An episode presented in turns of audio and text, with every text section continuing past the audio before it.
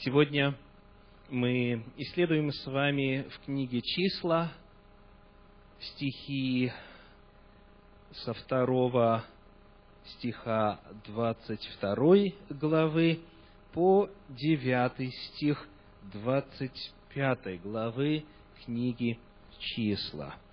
И перед нами на первый взгляд – две не связанные между собою истории. Первая – это попытка наслать проклятие на Израиля, которое инициировал Валак, сын Сепфоров, царь Моавицкий, при помощи Валаама, который был приглашен для волхвования. И потом, когда заканчивается история неудачных попыток проклятия Израиля, в 25 главе рассказывается о том, что Израиль начал блудодействовать. 25 глава, 1 стих. «И жил Израиль в Сетиме, и начал народ блудодействовать с дочерями Маава.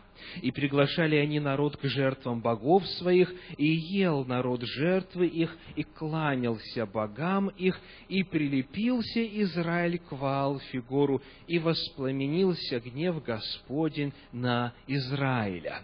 Вначале попытка Моава наслать проклятие на Израиля для того, чтобы его победить, а потом вдруг Израиль роднится с Маавом, и дочери Маава приглашают народ к блудодейству, и Израиль начинает служить Валфигору, божеству Маава. Как эти две истории связаны между собой.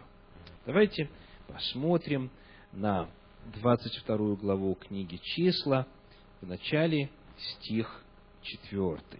Числа, 22 глава, 4 стих говорит. «И сказали моавитяне старейшинам Мадиамским, и этот народ поедает теперь все вокруг нас, как вол поедает траву полевую. Валак же, сын Сипоров, был царем мавитян в то время. Мы обращаем внимание на то, что два народа пытаются создать коалицию. Моавитяне посылают делегацию старейшинам Мадиамским это два разных народа не только по названию, но и исторически они находились во вражде. Откуда мы об этом знаем? Давайте прочитаем книгу «Бытие», 36 главу, 35 стих. Бытие, 36 глава, 35 стих. «И умер Хушам, и воцарился по нем Гадад, сын Беданов, который поразил мадианитян на поле Муава. Имя городу его Авив. Между Маавом и мадианитянами была вражда. Они воевали друг с другом. И потому эта коалиция выглядит довольно странно. Враги объединяются. Хорошо, когда враги объединяются, правда? Не всегда. Потому что в данном случае их объединила общая ненависть к Израилю. Их объединение было результатом мотивов, которые сродни тем, что рассказывают мудрецы Торы в следующей притче.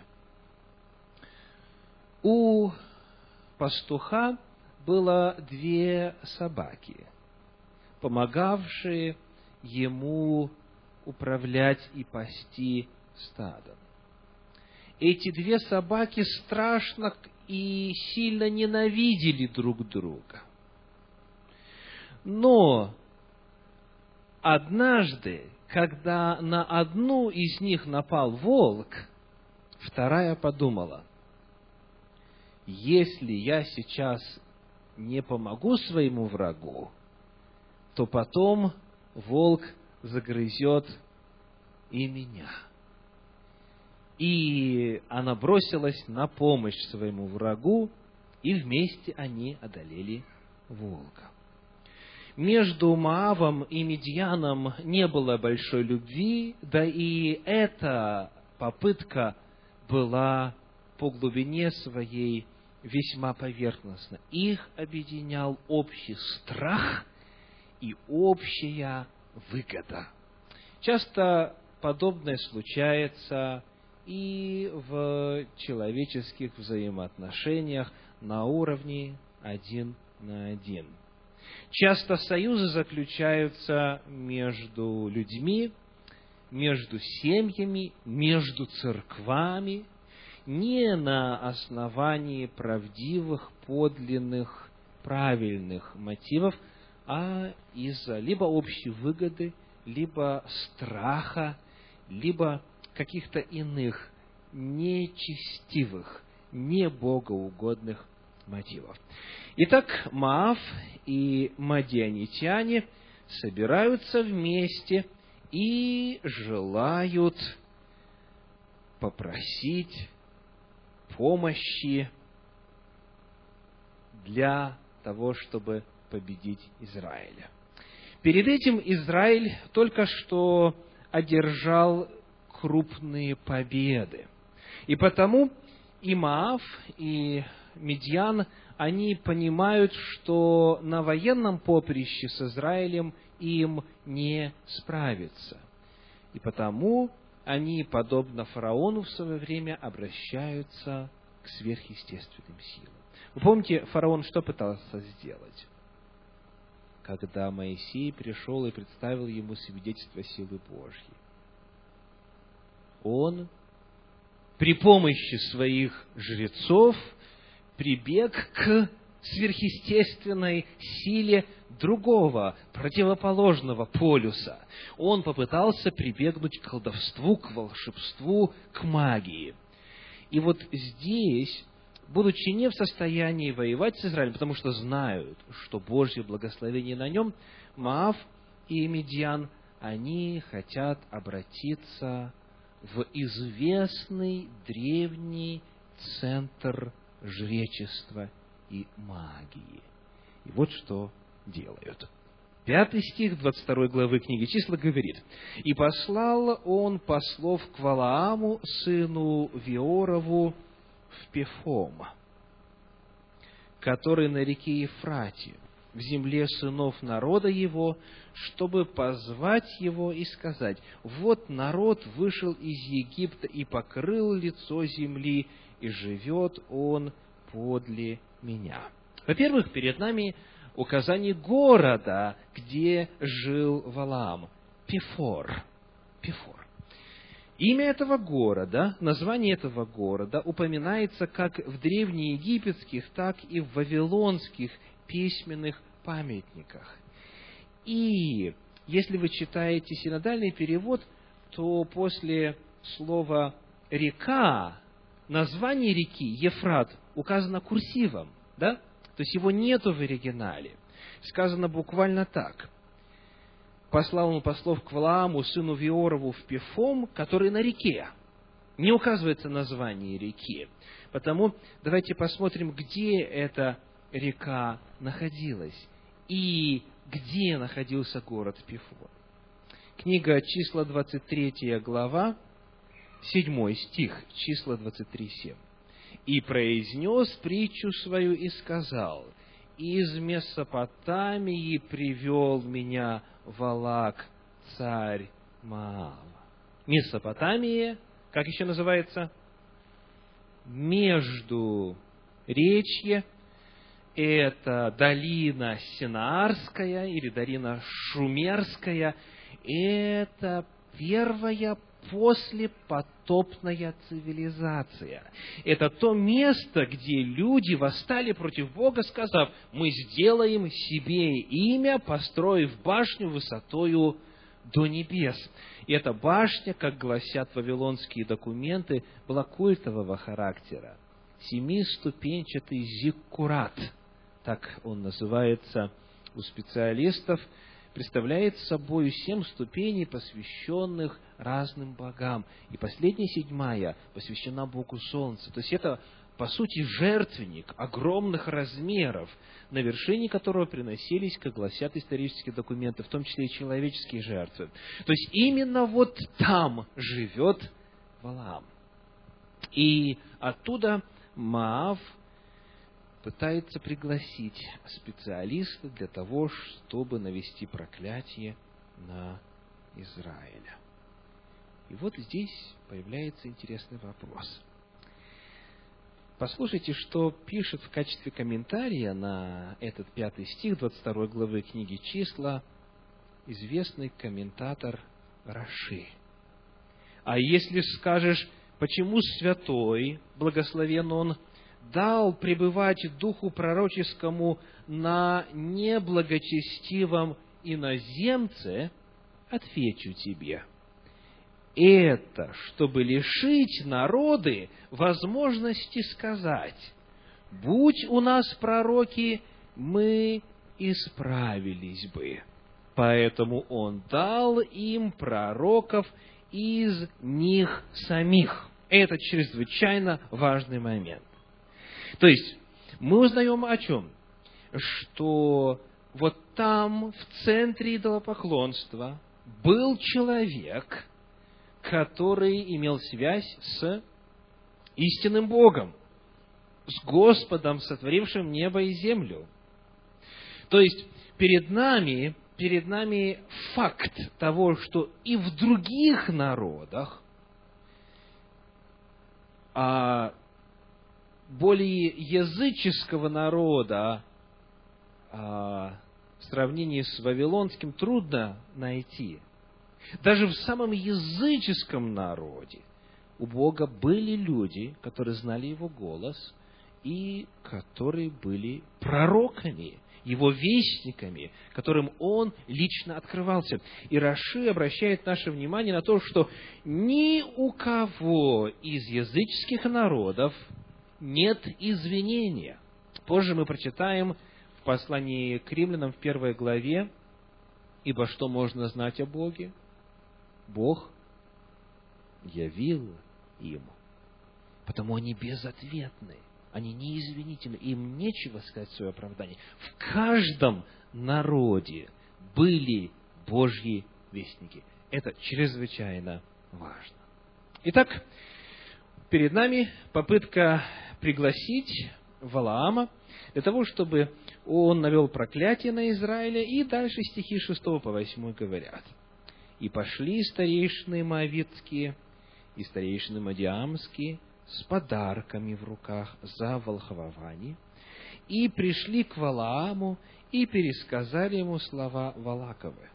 И сказал он им, «Переночуйте здесь ночь, и дам вам ответ, как скажет мне Господь.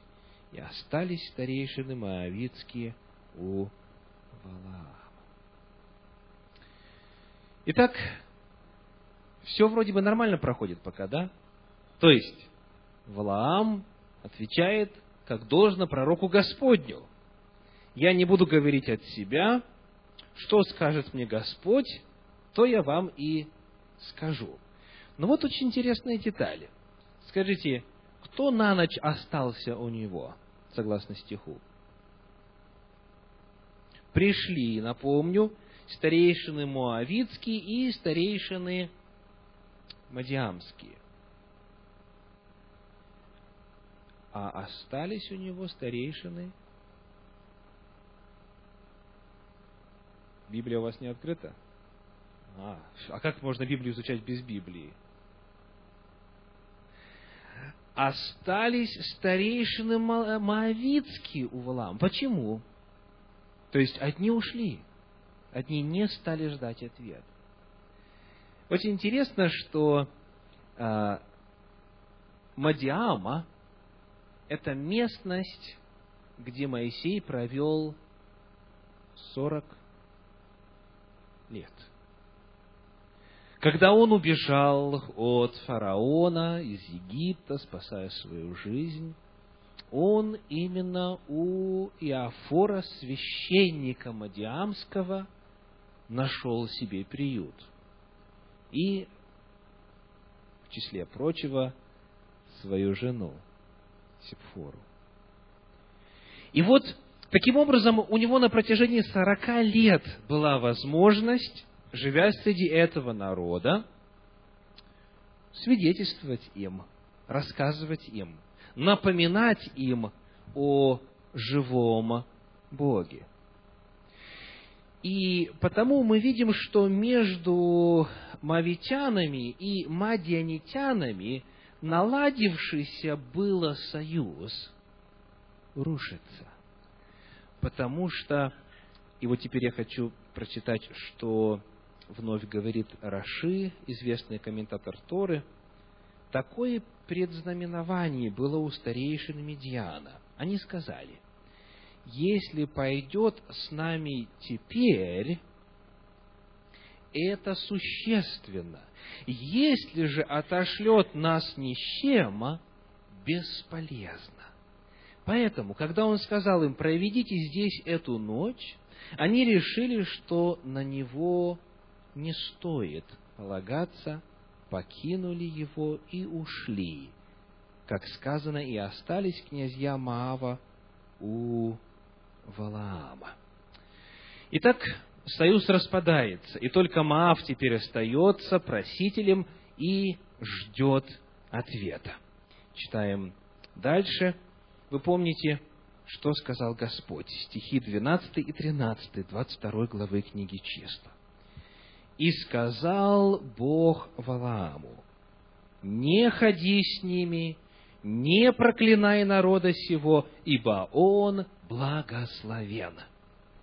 И встал Валаам поутру и сказал князьям Валаковым, «Пойдите в землю вашу, ибо не хочет Господь позволить мне идти с вами». Вот здесь я прошу вашего внимания, потому что ответ Валаама содержит в себе причину его окончательного падения. Итак, проанализируем его ответ – он говорит, «Пойдите в землю вашу, ибо не хочет Господь позволить мне идти с вами». Сравните слова Валаама с тем, что ему на самом деле сказал Господь. Что ему сказал Господь?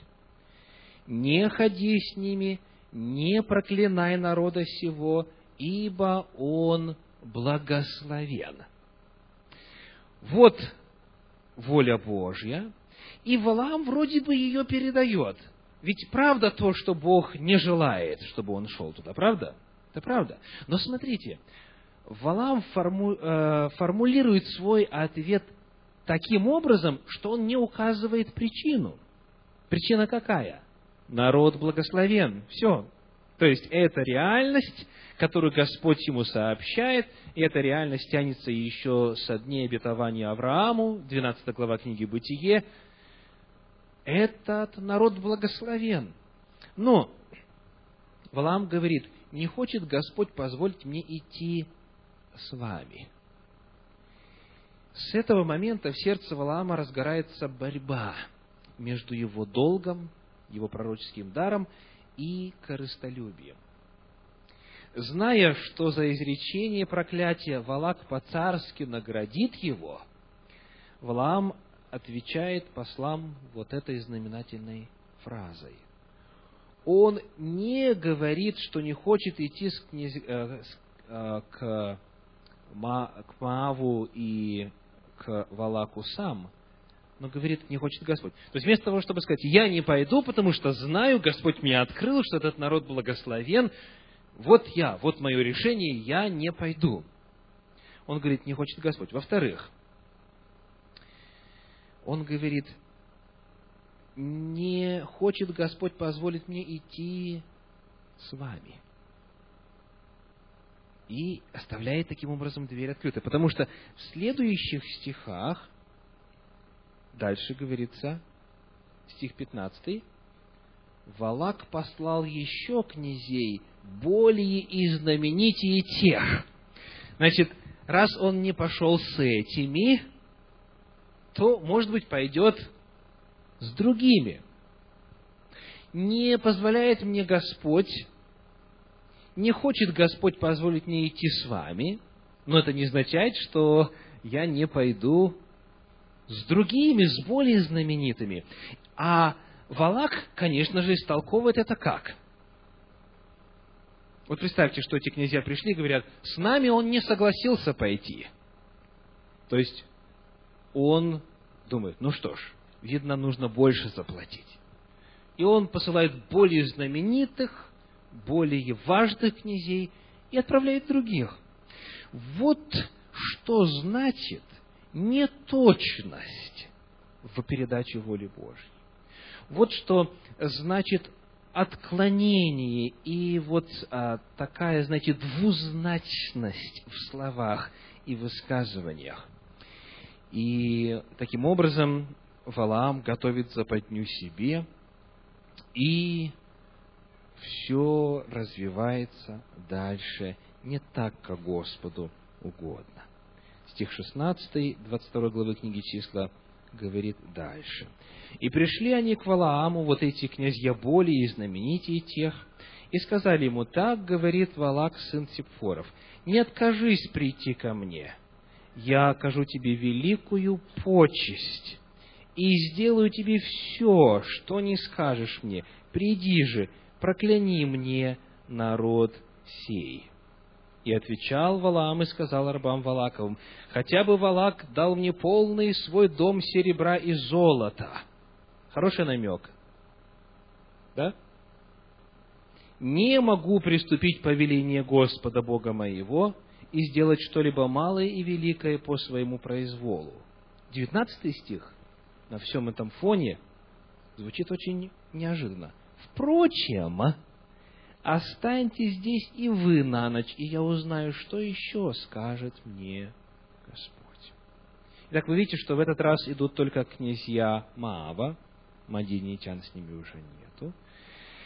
И вот эти слова Валаама, впрочем, останьтесь вы на эту ночь. К чему они и чем вызваны? Скажите, знает ли пророк волю Божью? Знает. Знает ли причину, по которой нельзя проклинать? Знает. Вопрос. На что он э, надеется? На что он рассчитывает? Когда говорит, впрочем, останьтесь на эту ночь. Знаете, может быть, вы слышали, когда молодые люди просят у Господа мудрости для того, чтобы найти себе спутницу жизни – вот, и молятся, и говорят, Господи, открой свою волю, будет ли она мне хорошей женой, и так далее, и так далее. И молятся всеми словами. Господи, да будет воля Твоя, а Маша моя. То есть, иными словами, у меня уже есть мое представление, и мне очень хочется это заполучить, но я на всякий случай постараюсь синхронизировать свою волю с волей Божьей. Но не в пользу воли Божьей, а в пользу воли своей. Вот именно этим занимается здесь Валаам. То есть он знает, он знает волю Божью. Тем не менее, когда приходят еще более важные люди, которых он, в общем-то, сам, по сути, пригласил, сказав, что с теми не пойдет, он начинает, начинает искать пути, как бы все-таки и получить вознаграждение, и остаться, по крайней мере, видимым образом остаться верным Богу. Как же этого добиться? Ему следовало бы просто сказать, Господь не будет проклинать. Этот народ благословен и я не пойду ни с вами, ни с другими. И больше послов бы не было. Но, тем не менее, он надеется, что, может быть, ему удастся уговорить Бога, что, может быть, Господь поменяет свое мнение, и все состоится. Итак, идем дальше. Стихи с 20 по 22. «И пришел Бог к Валааму ночью и сказал ему, «Если люди сии пришли звать тебя...» Хочу обратить ваше внимание на формулировку. «Если люди сии пришли звать тебя, встань, пойди с ними, но только делай то, что я буду говорить тебе». Валаам встал поутру, видите, когда встал? Поутру. То есть, э, мотивации у него хватает. Он не ждет ни минуты. Встает рано, оседлал ослицу свою и пошел с князьями Моавицкими. Тоже очень интересный момент. А чуть дальше мы узнаем, а, ну давайте прочитаем до конца, 22 э, стих. «И воспылал гнев Божий на то, что он пошел, и стал ангел, ангел Господень на дороге, чтобы воспрепятствовать ему. Он ехал на ослице своей, и с ним двое слуг его». Итак, у него есть слуги, а ослицу оседлал он сам. Что это говорит о нем? Он очень хочет попасть поскорее к царю, чтобы получить, получить за волхвование. То есть, иными словами, его поведение, он встает как можно раньше, он не ждет, пока слуги это сделают. Это, это их дело, они должны были бы это сделать. Он оседлал ослицу сам и поскорее отправляется в путь. И вот здесь, в этом отрывке, перед нами очень а, странное противоречие. 20 стих говорит – Бог ему сказал, если люди сии пришли звать тебя, встань, пойди с ними, но только делай то, что я буду говорить тебе. То есть, как будто Господь говорит, что? Я тебе разрешаю. Но с другой стороны, воспылал гнев Божий за то, что он пошел, и стал ангел Господень на дороге, чтобы воспрепятствовать ему. Как же так? Господь говорит, иди, и вместе с тем говорит, не иди. А, как говорят на Руси, иди сюда, стой на месте, да? Как быть, что делать? И почему вдруг гнев Божий на пророка, который вроде бы исполняет его волю? Ну, во-первых, я хочу обратить ваше внимание на некоторые необычности в этом рассказе. Во-первых, давайте посмотрим, с кем пошел Валаама. 21 стих. Валаам встал поутру, оседлал ослицу свою и пошел с, с князьями Моавицкими. Очень хорошо. А дальше, в конце 22 стиха сказано, он ехал на ослице своей, и с ними двое слуг его. То есть, как бы две компании пишутся. Князья Моавицкие а потом описывается слуги его. Как будто бы это две разных компании. Еще один очень интересный момент. Эпизод со Слицией начинается и заканчивается практически одинаково. Вот смотрите, 20 стих. «И пришел Бог к Валааму ночью и сказал ему, если люди сии пришли звать тебя, встань, пойди с ними, но только делай то, что я буду говорить тебе. И после эпизода со слицей, 35 стих говорит, «И сказал ангел Господень Валааму, пойди с людьми сими, только говори то, что я буду говорить тебе». То есть, в начале этого эпизода и в конце говорится, иди, но только делай то, что угодно мне.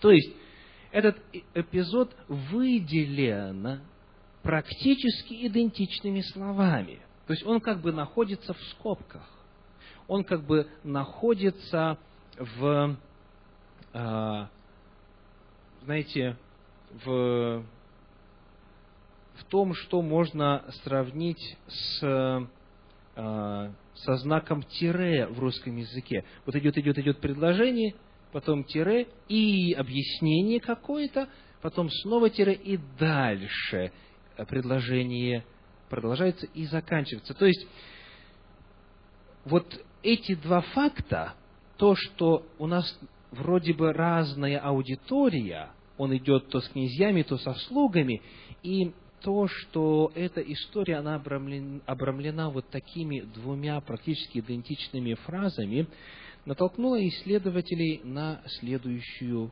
мысль. Не является ли рассказ об ослице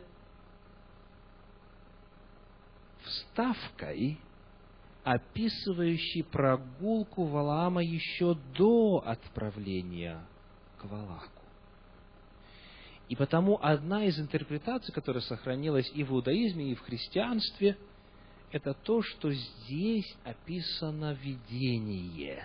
Здесь описано видение пророка, которое имело место еще до того, как он утром сказал, я пойду с вами.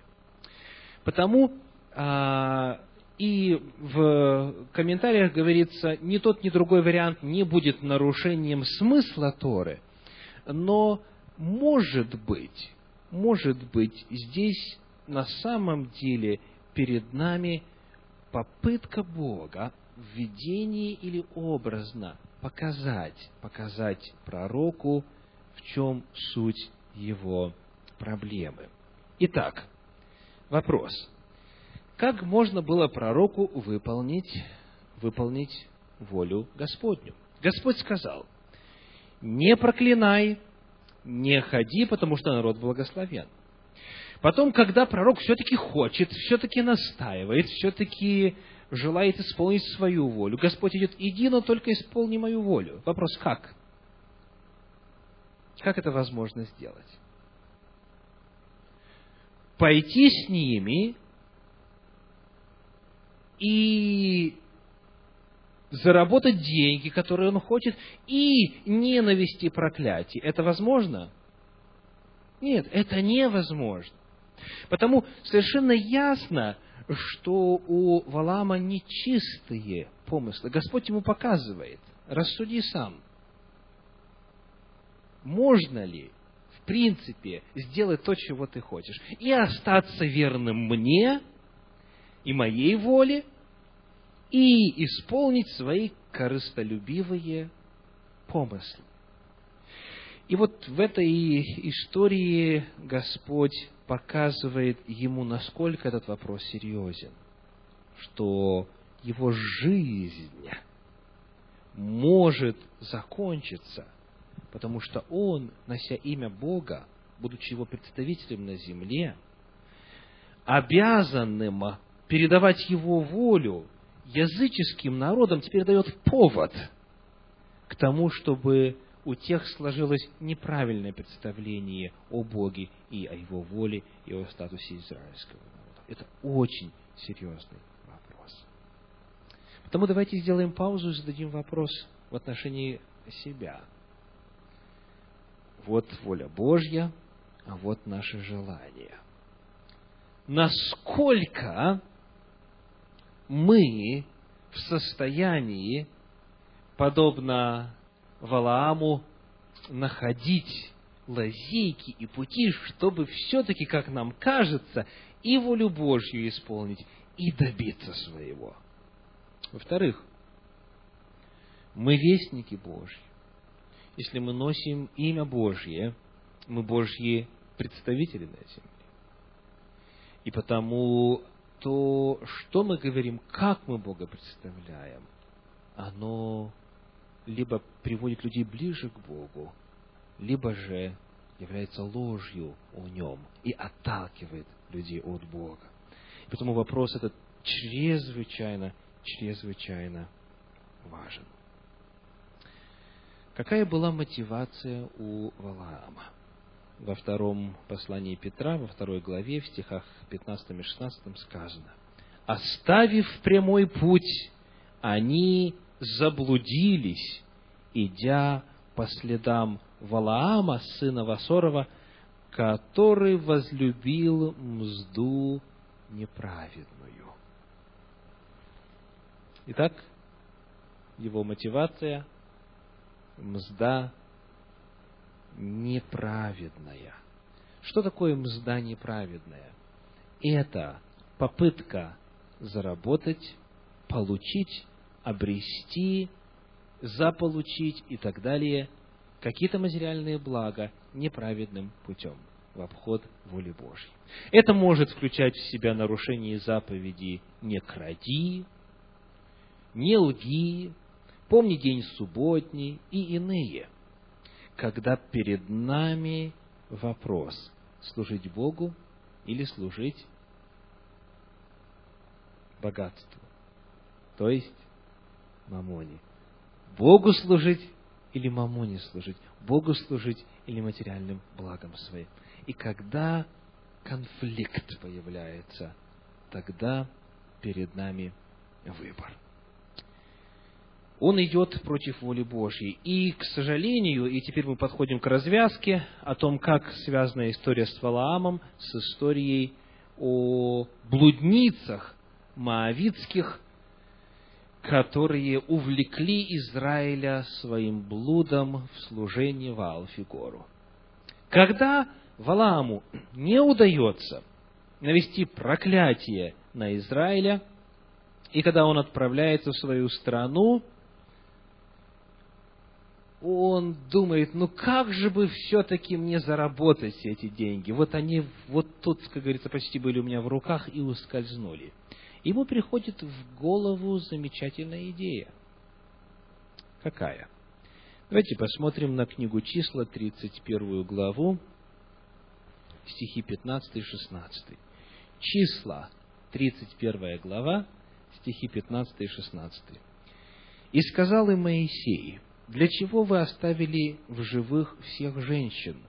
Вот они по совету Валаамову были для сынов Израилевых поводом к отступлению от Господа в угождение Фигору, за что и поражение было в обществе Господнем. Стал народ блудодействовать с дочерями Маава. Ваал – это бог плодородия. И служение ему включало в себя разврат. Развратные интимные отношения. И когда Валаам не смог проклясть народ, он потом предложил Валаку следующее. Пусти стан Израиля своих женщин, которые являются специалистами, жрицами любви, а, священными блудницами, как они назывались, и через это ты изнутри добьешься нравственного разложения в народе, Господь снимет свое благословение, и ты сможешь их одолеть.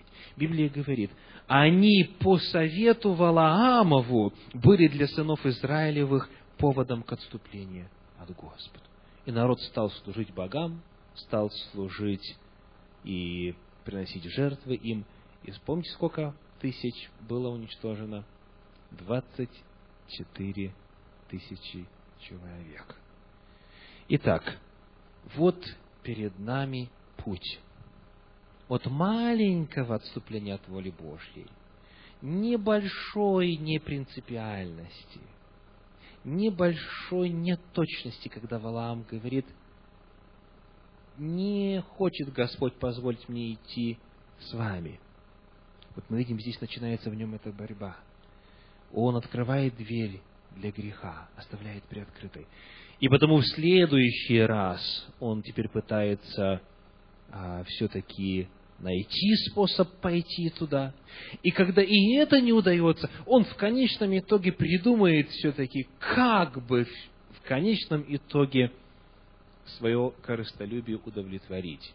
И достигает своей цели. Его конец был печальным. 31 глава, стихи 7 и 8 говорят, «И пошли войною на Мадиама, как повелел Господь Моисею, и убили всех мужского пола, и вместе с убитыми их убили царей Мадиамских, и дальше в конце восьмого стиха, «И Валаама, сына Виорова, убили мечом». Какая, какие уроки сегодня мы извлекаем с вами из этой главы. Первый вопрос.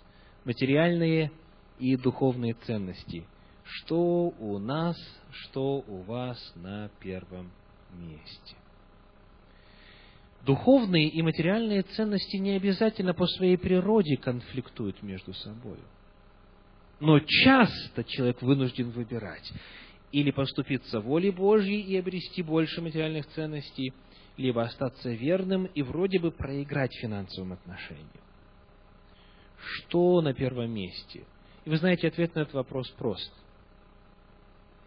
Если добыча материальных ценностей мешает человеку посещать богослужения, исследовать Слово Божье, молиться, служить Богу, проповедовать другим, помогать другим и так далее, если это мешает, препятствует, следовательно, перед нами конфликт, и мы находимся в опасности Валаама, который имел дар пророчества, который был близок к Богу, который напрямую с ним общался, но тем не менее вот так вот медленно, постепенно ушел от него и погиб, навсегда погиб – еще один вопрос. Это вопрос точного, бережного, скрупулезного отношения к Слову Божию. Если Господь сказал именно так, нужно именно так действовать и именно так говорить. Потому что небольшое отклонение потом ведет к большему, потом еще к большему и в конечном итоге гибели.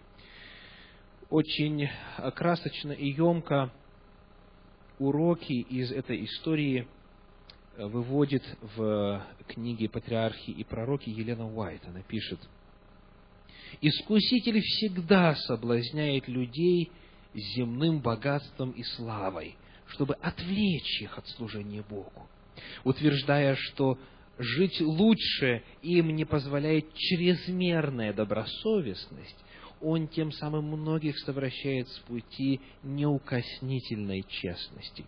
Один неправильный шаг влечет за собой другой, который уже не так трудно сделать, как первый, и постепенно люди становятся все более и более самонадеянными. Они совершат нечто более страшное, когда однажды поддадутся жадности и властолюбию – Многие обольщают себя, считая, что ради каких-либо земных выгод можно на некоторое время пренебречь честностью и достичь цели, а потом в любое время, стоит им только пожелать, они вновь вернутся на прежний путь. На самом деле они только запутываются в сетях сатаны, и редко кому из них удается вырваться оттуда. И еще одно – Тысячи людей в настоящее время поступают подобно Валааму. Им не трудно было бы исполнять свой долг, если бы только это совпадало с их интересами.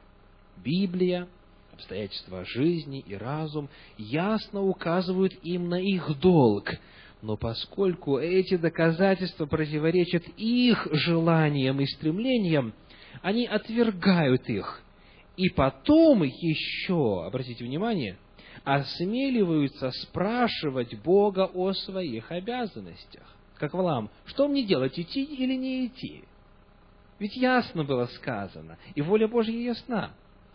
Они долго и горячо молятся о свете, якобы преисполнены великой сознательности, но с Богом шутить нельзя. Он часто допускает, чтобы эти люди уступали своим желаниям, а потом пожинали горькие плоды. Но народ мой не слушал гласа моего, потому я оставил их упорству сердца их, пусть ходят по своим помыслам. Книга Псалтирь, 80 глава, стихи 12-13. Бог оставляет людей их помыслам. Когда кто-нибудь ясно видит свой долг, но Э, свой долг, он не должен обращаться с молитвой к Богу, чтобы тот освободил его от исполнения этого долга. Напротив, он должен покорно и смиренно просить божественной мудрости, чтобы выполнить все возложенное на него. И напоследок, книга пророка Исаии, 58 глава. Исайя 58 глава как раз-таки описывает вот этот вот конфликт, когда человек знает волю Божью, не хочет ее исполнять, и при том еще имеет а, дерзновение обращаться к Богу, чтобы просить у него откровения о Божьей воле, когда он точно знает, какова она. Вот смотрите, 58 глава, а, второй стих. «Они каждый день ищут меня, и хотят знать пути мои, как бы народ, поступающий праведно и не оставляющий законов Бога своего. Они вопрошают меня о судах правды, желают приближения к Богу. Третий стих. «Почему мы постимся, а ты не видишь, смиряем души свои, а ты не знаешь?» И вот Божий ответ вот в день поста вашего вы исполняете волю вашу. Вы как бы ищете, вы даже поститесь, но этот ваш пост направлен на то, чтобы сломить волю Божью, вместо того, чтобы сломить свою волю и покорить ее воле Божьей. И получается, что Бог в конечном итоге говорит, иди, ты ведь знаешь, какова моя воля. Но знай также, что идя, ты должен исполнить мою волю. И ты прекрасно понимаешь, что идти и исполнить мою волю одновременно невозможно. Выбирай. Эта история очень многому учит нас, дорогие братья и сестры, уважаемые гости. Да благословит всех вас Господь в том, чтобы, зная волю Божью, следовать ею, ибо в ней благословение. Аминь.